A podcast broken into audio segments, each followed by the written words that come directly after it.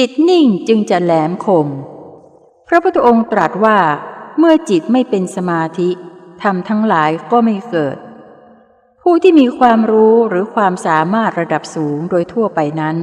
มักจะเป็นผู้ที่มีสมาธิจิตดี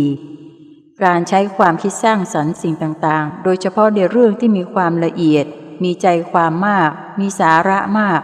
มีความซับซ้อนและมีขั้นตอนมากนั้นจำเป็นจะต้องใช้สมาธิอย่างมากมิฉะนั้นแล้วจะคิดไม่ได้ตลอดสายคิดได้ไม่ดีเท่าที่ควร